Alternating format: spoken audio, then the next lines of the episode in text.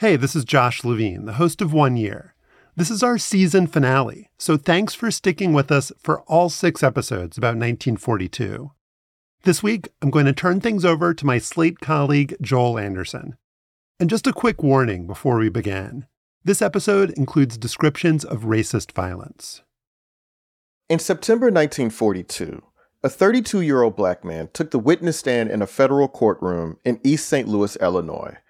All the jurors knew when they came in that day was that they'd be hearing about something highly confidential. But what this man was saying was almost unbelievable. He was exposing a vast conspiracy about an imminent Japanese invasion.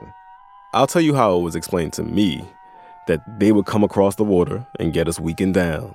And after we weakened down, that's the time we were supposed to rise up. The people who were supposed to rise up were Black Americans. And there was evidence that the plans were already underway. A week earlier, F B I agents had arrested two men driving across the Mississippi River on a bridge that connected East Saint Louis with Saint Louis, Missouri. In the back of their car was a stash of army rifles and ammunition. Now those men were in court, along with other people who joined up with their organization. That group was called the Pacific Movement of the Eastern World. And a federal prosecutor was pressing one of the members to explain their rituals. Now, when you joined the Pacific Movement of the Eastern World, did they give you some secret signs? Mm, yes, sir. They gave me some secret signs. The first thing they gave me was a password. What password did they give you? It was three letters, B Y B. And what did the B Y B stand for? That means the black race, the yellow race, and the brown race. That was to indicate a union of those three races? Yes, sir, that's right. A union of them as against the white race? That's right. There was a whole lot more explosive testimony. One witness said the Japanese invasion was coming November twenty-fourth, nineteen forty-two. He said that all the black men and women in the Pacific Movement would be celebrating. And this wasn't just ten or twenty people. The prosecutor said there were two thousand of them in East Saint Louis alone. So that was the claim in nineteen forty-two, that an army of Midwesterners stood ready to take up arms for Japan. In East Saint Louis, it would be up to a grand jury and a judge to decide if any of it was true. But what if it was true? Why would black Americans want to fight for a foreign nation intent on destroying their own country? This is One Year, nineteen forty-two, the Black Japanese Axis.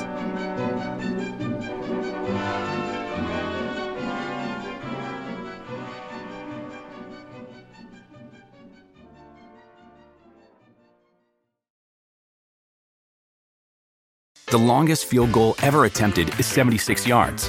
The longest field goal ever missed? Also seventy-six yards. Why bring this up? Because knowing your limits matters, both when you're kicking a field goal and when you gamble. Betting more than you're comfortable with is like trying a seventy-yard field goal. It probably won't go well. So set a limit when you gamble and stick to it. Want more helpful tips like this? Go to keep it fun ohio dot com for games, quizzes, and lots of ways to keep your gambling from getting out of hand. Wyndham Hotels and Resorts makes travel possible for all. Whether it's the long haulers looking for a great cup of coffee, a roomier rest for the on a whim road trippers, or a place to make summer memories with the whole family. No matter who you are, where you're going, or why, with twenty-four trusted brands to choose from like La Quinta, Days Inn, and Super eight, your Wyndham is waiting. Get the lowest price at wyndham hotels dot com. Restrictions apply. Visit website for more details. In nineteen forty-two, the U S government sent a group of black interviewers to ask black New Yorkers how they felt about World War Two. One of the questions in that survey was, would black Americans get treated any better if the Japanese took over? forty-nine percent said they'd either be better off under Japanese rule or there would be absolutely no difference. Keep in mind, this was after Pearl Harbor. Basically, half of the black people who took that poll said America's sworn enemy would be just as benevolent as their own government. That number might sound shocking, but it actually makes some sense. To understand why black Americans felt an affinity for the Japanese, you need to go back to the early nineteen hundreds. Back then, Japan was battling Russia for control of the Korean Empire and Manchuria. Both sides suffered heavy losses, but Japan eventually won and got cemented as a great power. It was clear that much of the white world was somewhat alarmed by this. Mark Gallicchio is the author of The African American Encounter with Japan and China. Particularly in the United States, there was a lot of talk on the West Coast about Japan's long-term ambitions and the need to check Japanese power. For some Black Americans, Japan's defeat of a white European power wasn't a cause for concern. It was a moment to celebrate. There was this sort of vicarious thrill in seeing whites humbled throughout Asia by the Japanese. That demonstrated to Black Americans that this might be the beginning of the end of white supremacy in international affairs. By the early nineteen hundreds, the gains Black Americans had achieved following the Civil War had been rolled back. State legislatures had started passing the first segregation laws known as Jim Crow, and Black people were still getting lynched all over the South. The situation that Black Americans faced was so horrendous and so dangerous that inevitably they began to look overseas for solidarity and assistance. Gerald Horne is the author of Facing the Rising Sun, African Americans, Japan, and the Rise of Afro-Asian Solidarity. He says that Black Americans were paying close attention to international affairs, thanks to a robust Black press. They had correspondence wherever you had Black Americans traveling. They were filing dispatches on a regular basis, feeding a ravenously hungry audience, eager for news about what was going on overseas. Those news stories from abroad allowed Black Americans to imagine themselves as part of a greater struggle. The colonized world was non-white, and they began to see how their own experience fit into that international scheme, that Black Americans' experience in the United States was more that of colonial subjects than it was actual citizens. For the nation's leading Black intellectuals, Japan's victory over Imperial Russia signaled the dawn of a new day. One of Japan's biggest champions was the activist and scholar W E B Du Bois. We American Negroes are part of the working force of the world. Not only do we represent an important segment of the American working class, but also of the working classes of Europe, Asia, and Africa, and the other Americas. Du Bois believed that non-white people all over the world might one day form an alliance, and he credited Japan with showing the way forward. What he pointed out was it broke the foolish magic of the word white, as he put it. So that's the signal moment, I think, in Black American perceptions of Japan. Du Bois believed in changing America from within. The Black nationalist Marcus Garvey considered that hopelessly naive. He thought that white people would never change and argued that Black Americans should return to Africa. But like Du Bois, he looked for inspiration in Japan. The Garvey movement was open to alignment with Tokyo. Japanese agents visited their meetings, particularly on the West Coast. It wasn't just Du Bois and Garvey. All sorts of people believed that if Japan struck back against white colonialism in Asia, then everything could change. It might force Americans to finally face the reality of racism at home and recognize that racism had become a matter of national security, that it imperiled America's national security. At the end of World War One, there was a chance for the U S to seriously confront racism. And in this case, the group pushing for equal rights was the Japanese government. In nineteen nineteen, the United States and Japan were on the same side. They got together in Paris with the other victorious allies to chart a new international order. They'd emerged with the Treaty of Versailles, which included lofty language about international cooperation and peace. Japan had a more radical proposal. Japanese delegates introduced a resolution that would insert a racial equality clause. That pledge for racial equality would declare that immigrants from all nations should be treated the same, regardless of race or nationality. Allied nations started lining up behind a version of it. It was looking like a majority of delegates were on board. But then, suddenly, a last-minute maneuver killed the racial equality proposal. The man responsible was the President of the United States, Woodrow Wilson.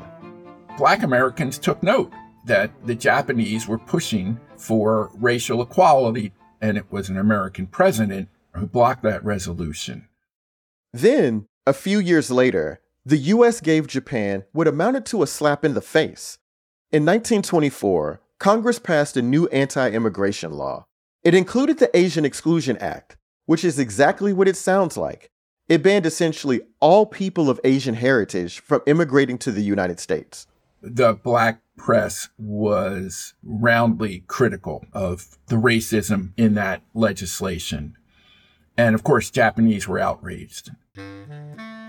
The disappointment and anger stirred up by American racism, the hope for a worldwide alliance against white supremacy, and the belief that somewhere far away from the United States, another country was leading the way. That's why Black Americans felt drawn to Japan. And so where a lot of white Americans saw this kind of unchecked aggression on the part of the Japanese, a lot of Black Americans saw American racism as the source of Japan's ultimate conflict with the United States.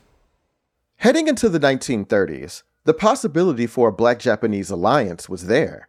And in some places, it seemed like it was more than just a possibility.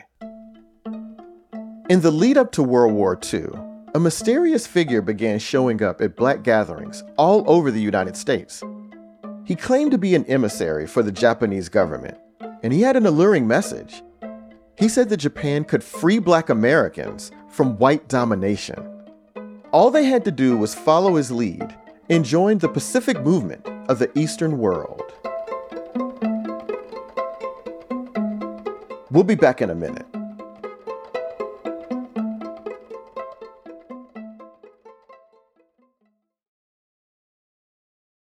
With Kizikans free shoes, motion sounds something like this. Kizik helps you experience the magic of motion. With over two hundred patents and easy on, easy off technology, you'll never have to touch your shoes again. There are hundreds of styles and colors, plus a squish like nothing you've ever felt. For a limited time, get a free pair of socks with your first order at kizik.com slash socks. Our bodies come in different shapes and sizes, so doesn't it make sense that our weight loss plans should too? That's the beauty of Noom. They build a personal plan that factors in dietary restrictions, medical issues, and other personal needs so your plan works for you. Noom doesn't restrict or shame when you want to treat yourself.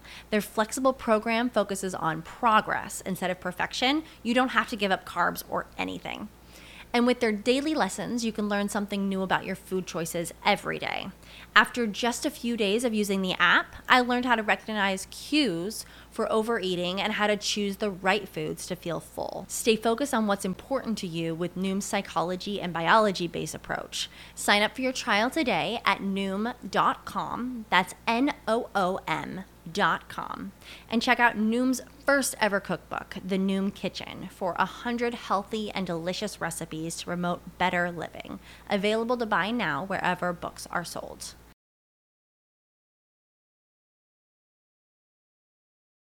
In nineteen thirty-two, Doctor Ashima Takis started popping up at Black churches and clubs all around Saint Louis. Doctor Takis was short, solidly built, and wore a sharp suit. He said that he was from Japan and that he was the president general of the Pacific Movement of the Eastern World. And he said that his group had something important to share with the Black people of Saint Louis. And so they went about representing themselves sort of like as you know, bearers of information from the Japanese government to save people of African descent. Ernest Allen Junior is a historian and author. He says the doctor told Black people that if they joined the Pacific Movement, Japan could free them from their white overlords. They've got the gift of rhetoric and that sort of thing. They get people all fired up. An F B I informant claimed he saw Doctor Takis working a crowd into a frenzy, shouting, "Why should you respect the white man when the white man has nothing for you but a bloody whip?" Those speeches drew big crowds, and membership in the Pacific Movement grew quickly. Doctor Takis said that he could even arrange for some black people to immigrate to Japan. They just had to pay him five dollars and fifty cents to enroll, and he let them know when it was time to sell off for a better life. And they take their money and then, you know, promise to have the, the Japanese boats waiting to take them. He's basically telling these outlandish kind of, you know, kind of accounts. In other words, promising people that they're, you know, like, don't worry and that sort of thing. We've got jobs waiting for you in Japan. Did he have any actual connection to Japan? As far as I know, no. What we do know is his name wasn't really Ashima Takis. He wasn't a doctor, and he wasn't Japanese. The founder of the Pacific Movement of the Eastern World was actually a Filipino immigrant named Policarpio Manansala. He had served in the U S Navy during World War One and was later dishonorably discharged. After the war, he was working as a dishwasher. He claimed that he was then summoned by a Japanese man, a member of something called the Black Dragon Society. He testified about that encounter in a court hearing in nineteen forty-two. I saw this Japanese waiting for me. He said he wanted to talk to me privately. And he said that the Black Dragon Society is the most powerful political organization in Japan. And even the government of Japan is dictated by this Black Dragon Society. The man gave Manansala a mission to travel around, preaching to black Americans, to win them over to Japan's side. He said, "You tell the people to organize and make them know that Japan is the leader of all dark people of the world." And so I asked him, "Why do you have to fight the United States?" He says, "Because in nineteen twenty-four, they passed the Exclusion Act forbidding Japanese to come to the United States." And he says, "That is a national insult, and the American people are going to pay for it." So that's the story that Manansala told. But there's reason to be skeptical. I mean, he's such a uh, con artist and that sort of thing. I, you know, I... I I would hesitate in attributing too much to him in terms of, you know, his motivations other than trying to make some money off the movement. It's clear that this is a grift. Historian Mark Gallicchio says Manansala concealed his identity because it made for a better con. When he was finally interviewed by federal authorities, he, he said, "Well, if I tell them I'm from the Philippines, nobody will listen to me. But they will if I say I'm from Japan." He and his associates went to Chicago, Pittsburgh, Detroit, and Newark. He seemed to pick up a new alias at every stop. He was introduced as Doctor Takis, or Doctor Ku, or Mimo de Guzman. Everywhere these phony foreign agents went, they talked up Japan and lined their pockets with recruitment fees. They were aware of African Americans' favorable views towards Japan, and so they began to organize these pro-Japanese groups, and mostly among the poorest black Americans in those areas. It's all in the context of what's happening during the Great Depression. People are desperate. So there's a great deal of despair that's happening. You know, people are just looking for a savior somewhere. The Pacific Movement preyed on that growing anguish. One leader asked members to contribute one dollar a week to give to Japanese soldiers, money he was pocketing for safekeeping. If they were a con, they had a rich base of marks to exploit. Author Gerald Horne again. Because there were a lot of disgruntled Negroes who wanted to leave the United States of America or wanted revenge against the United States of America. That was especially true in Saint Louis and across the Mississippi River in East Saint Louis, Illinois. That's where the Pacific Movement eventually established its headquarters. East Saint Louis in particular had a special and pernicious form of Jim Crow. Thousands of black Americans had come to East Saint Louis during the Great Migration, traveling north in search of work. Most of them toiled for low wages and competed with white residents for jobs.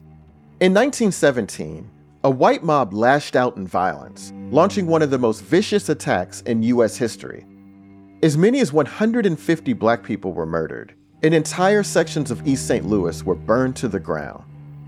To me, it's not shocking or surprising that people who go through that sort of atrocity, that sort of hellish experience, are going to try to avoid it by any means necessary. The Pacific Movement sold a vision of a better, more prosperous world.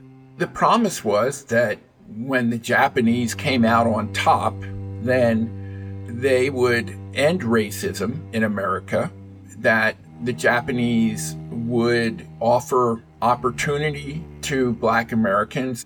I mean, they were being offered some hope. That hopeful message resonated with working-class Black people in East Saint Louis, like a janitor named General Lee Butler and a cook named David Irwin. Irwin and Butler ended up taking over the Pacific Movement after Policarpio Manansala drifted out of town.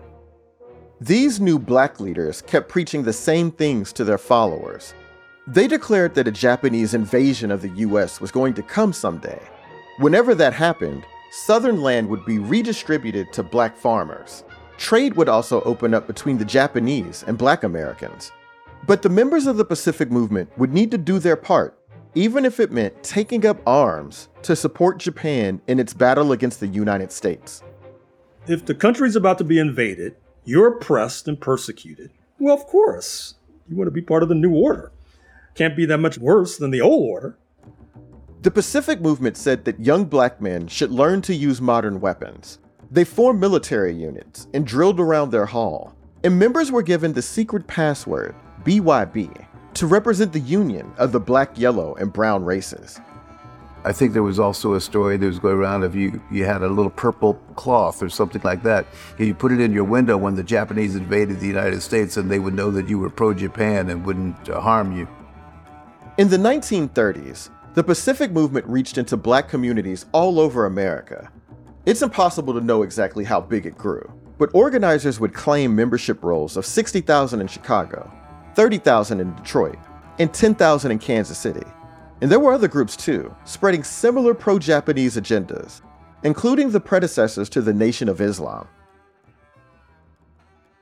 But Black America was not a monolith. Plenty of people found these groups alarming. Black leftists argued that Japan couldn't be considered the champion of all colored people. After all, they were occupying and subjugating Manchuria, China, and Korea, and massacring civilians. And they attacked these groups for duping Black Americans into thinking that this robber imperialist nation, Japan, had their interests at heart.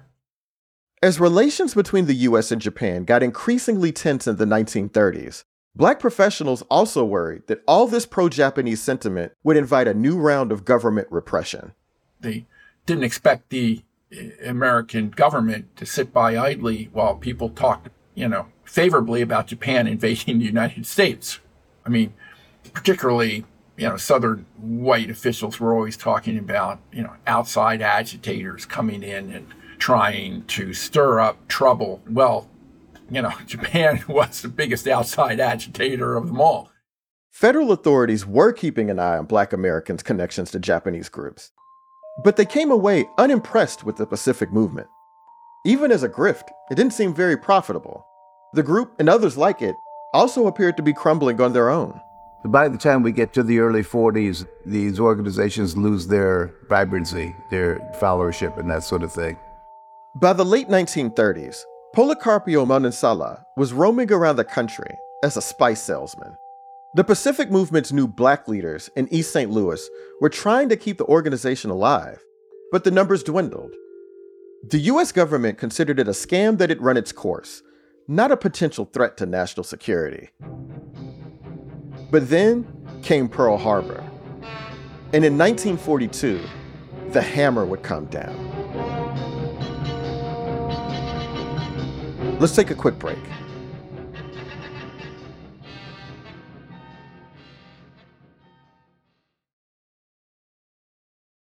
Hi, I'm Josh Levine. My podcast, The Queen, tells the story of Linda Taylor. She was a con artist, a kidnapper, and maybe even a murderer. She was also given the title The Welfare Queen, and her story was used by Ronald Reagan to justify slashing aid to the poor. Now, it's time to hear her real story. Over the course of four episodes, you'll find out what was done to Linda Taylor, what she did to others, and what was done in her name.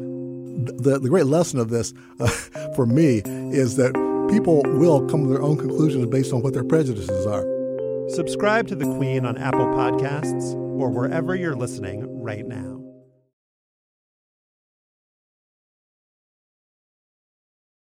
The Pacific Movement of the Eastern World had been saying for years that war was coming between Japan and the United States. In December nineteen forty-one, that prediction came true. eighty-six ships were at Pearl Harbor, and a large proportion of them were hit. The crippling of air forces at Pearl Harbor was a major factor in the treacherous surprise plotted by the Far Eastern sneak punchers. The Pacific Movement's leaders had prepared Black Americans for a global fight. And now that it was here, at least some of them felt conflicted. A government survey found that Black people didn't necessarily want the U S to lose World War Two, but there was a widespread hope that white supremacy would get toppled by people with darker skins. They think it's a turning point in world history, certainly a turning point in the history of Jim Crow and white supremacy. Author Gerald Horne. People who are trying to throw off the chains of oppression. They're enthralled by the possibility that those who had been persecuting them were getting their comeuppance. But there was no comeuppance in the immediate aftermath of Pearl Harbor. Instead, in January nineteen forty-two, there was a horrifying outburst of racist violence. All of a sudden, you got this lynching of a Black man in Sikeston, Missouri. Historian Ernest Allen. The African American man was accused of rape.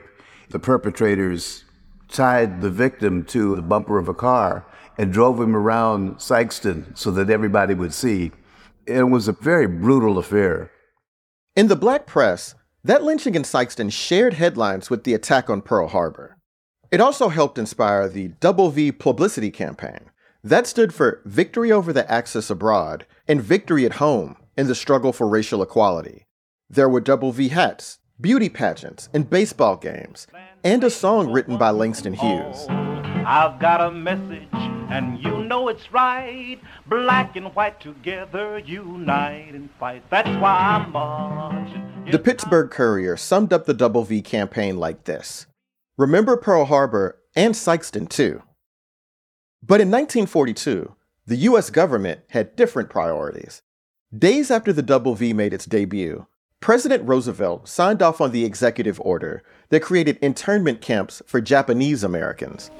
The larger problem, the uncertainty of what would happen among these people in case of a Japanese invasion, still remained.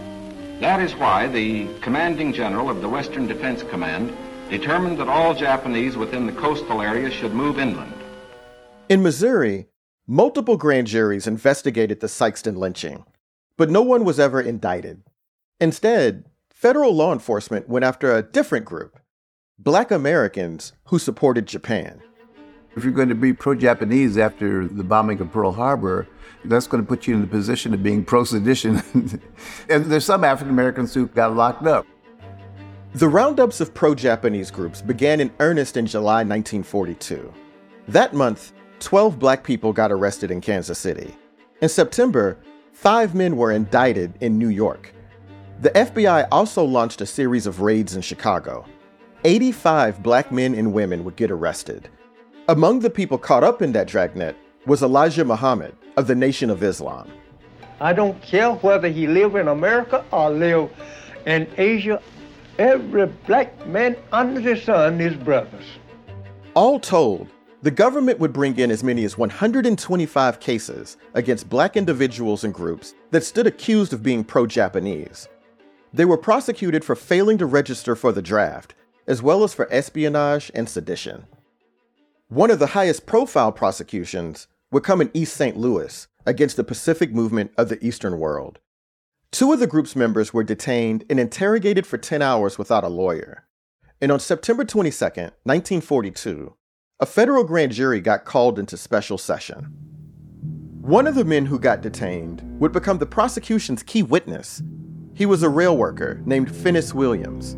The prosecutor asked him about the leader of the Pacific Movement, David Irwin. Did you hear him say the Japanese would invade the United States? Yes, sir. He said they were going to attack Saint Louis, Chicago, and another big place in less than three months. I heard him say that. Do you remember Irwin making the remark he wouldn't mind dying if he could carry ten or twenty white men with him? Yes, sir. Williams also had a disturbing story to tell about the Pacific Movement's other leader, General Lee Butler. One night, I was at his house, and a soldier train was going over to Saint Louis, and Butler said what damage he could do if he had about forty sticks of dynamite to stick under the bridge. While the train carrying the soldiers was on it? Yes, sir. That's right. He said that he kinda had it in his mind that if he had the material to blow that bridge down, he would do it. If he had enough dynamite? Yes, sir. In January nineteen forty-three, the grand jury indicted David Irwin and General Lee Butler on charges of sedition. They went to trial in May, and the star witness against them was Policarpio Manansala, a k a. Doctor Ashima Takis, the elusive founder of the Pacific Movement. Everyone understood that Manansala was a con artist. He was actually in federal prison for forging a money order, and his testimony in this case was particularly unreliable. One of the Pacific Movement's black leaders, David Irwin, had helped send him to prison. Now, the fake Japanese secret agent was making some shocking claims. He testified that David Irwin had instructed Pacific Movement members to stock up on weapons. He told them, these guns, in case of an invasion, the colored people can use them. But if they keep them in their homes, some policemen might find them. And it is good that he keep them. What was done about it? They were in his office, and he kept them there. How many were collected? About sixty-five, sir. Manansala also testified that Irwin had a plan if members of the Pacific Movement were forced to enlist in the U S military. He said that if they get you into the army, you will get a gun. And you go right along and use it against them. Who is they? The colored people. Against the white people. It's a very sensationalist kind of uh, charge that is being made against them. It was highly publicized, as you might imagine. They were definitely seen as a threat. All that testimony certainly sounded scary. A fifth column threatening to overthrow the government and kill American soldiers. But was the threat for real? Well, I'd be I'd be skeptical, but I mean, it's, it's possible. I mean, they, they ended up with, you know, with the cache of arms and that sort of thing, so it's difficult to explain that away. On the other hand, people like Irwin and others, uh, they didn't have any power. You know, there's not a whole lot that's there, you know, in terms of substance. In June nineteen forty-three, a federal judge found David Irwin and General Lee Butler guilty of conspiracy to violate the Sedition Act and the draft law. But the judge made it clear he didn't take their claims of an imminent invasion seriously. To him, they were just small-time crooks. The judge said Irwin's only concern was in getting every dime out of the pockets of his poor followers. He called the Pacific Movement a deliberate exploitation of black people in East Saint Louis. He sentenced David Irwin to four years in prison and General Lee Butler to two. I mean, that, that's the end of the movement, essentially. When the hammer comes down hard, you usually expect for movements to dissipate as a result of that. You know, the people who didn't go to prison, all of a sudden, they changed their tune. No, I never said that. I, I, I don't know anything about the, you know, I don't know, I don't know any Japanese. By the time the war came to an end in nineteen forty-five, black Americans would have to look elsewhere for hope. I think it was a devastating blow to the black nationalists. Gerald Horne. Because they'd invested emotionally, politically, and otherwise in Japan. And now, well, post-August nineteen forty-five, Japan was in ruins. It was in ashes. To Mark Gallicchio, it's not a surprise that the movement and its leaders are mostly forgotten today. The sort of interest in these pro-Japanese groups, and even the idea of pro-Japanese sympathy, sort of recedes in uh, kind of the collective memory of African Americans. David Irwin doesn't have any descendants, so far as I can tell. I did reach out to the granddaughter of General Lee Butler. He died when she was a little girl, and she has few memories of him. She told me that her mother, one of Butler's six children, never told her anything about his work with the Pacific Movement. For Gerald Horne, it's easy to understand why black Americans would have been susceptible to the messages of those groups. Their desperation forced them to look for allyship with anyone who was willing to help. If I had been alive during World War Two, I would not have been in solidarity with Tokyo. But I am in sympathy and in solidarity with persecuted people. I mean, look, the United States, as these people oftentimes forget, they were aligned with Stalin. They, they don't seem to have a problem with that. During World War Two, Black Americans saw a chance to rise up and assert themselves. But the possibility of the Double V, victory abroad and at home, that lasted for only a few years. After the war, the American government wasn't any more interested in racial equality than it had been before. Marcus Garvey and W E B Du Bois had once looked at Japan for salvation. They both died overseas, with their hopes for racial equality unfulfilled. By the nineteen fifties, a new generation of Black activists had launched the National Civil Rights Movement. These new leaders weren't looking abroad, investing hope in a savior that would never come. When the global fight against fascism ended, they knew they'd have to fight the fascists at home themselves.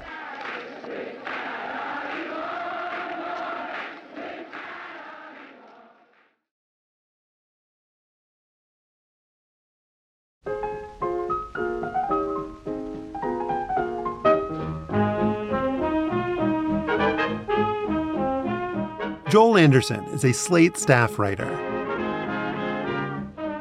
If you're a fan of the show, I'd love for you to sign up for Slate Plus. The support of Slate Plus members is crucial to our work. Members also get to listen to One Year without any ads. And next week, you'll get a special behind-the-scenes episode with me and senior producer Evan Chung, explaining how we made our season about nineteen forty-two. To sign up, go to slate.com slash one year plus to join Slate Plus today. That's slate.com slash one year plus.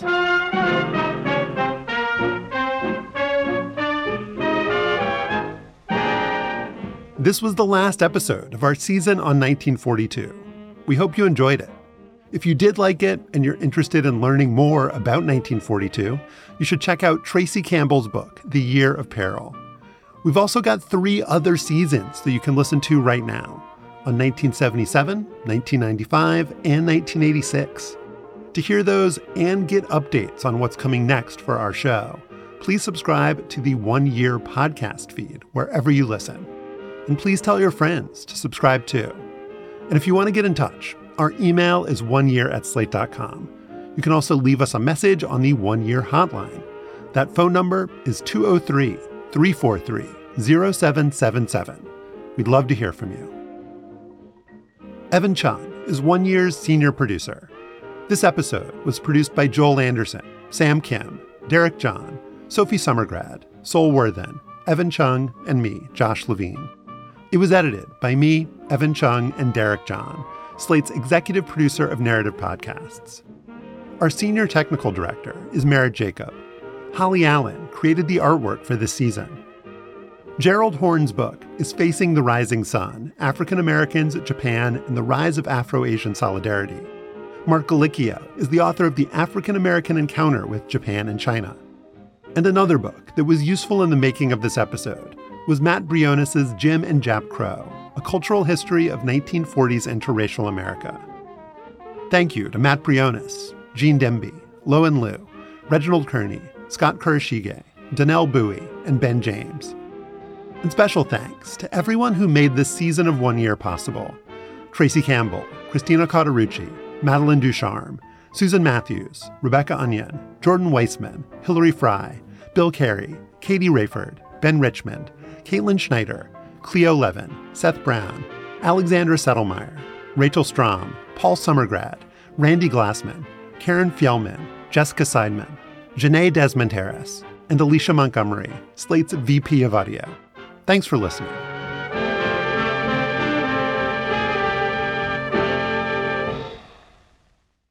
Hey guys, it is Ryan. I'm not sure if you know this about me, but I'm a bit of a fun fanatic when I can. I like to work, but I like fun too. It's a thing. And now the truth is out there. I can tell you about my favorite place to have fun, Chumba Casino. They have hundreds of social casino style games to choose from with new games released each week. You can play for free anytime, anywhere. And each day brings a new chance to collect daily bonuses. So join me in the fun. Sign up now at chumba casino dot com. No purchase necessary. V G W Group. Void where prohibited by law. See terms and conditions. eighteen plus.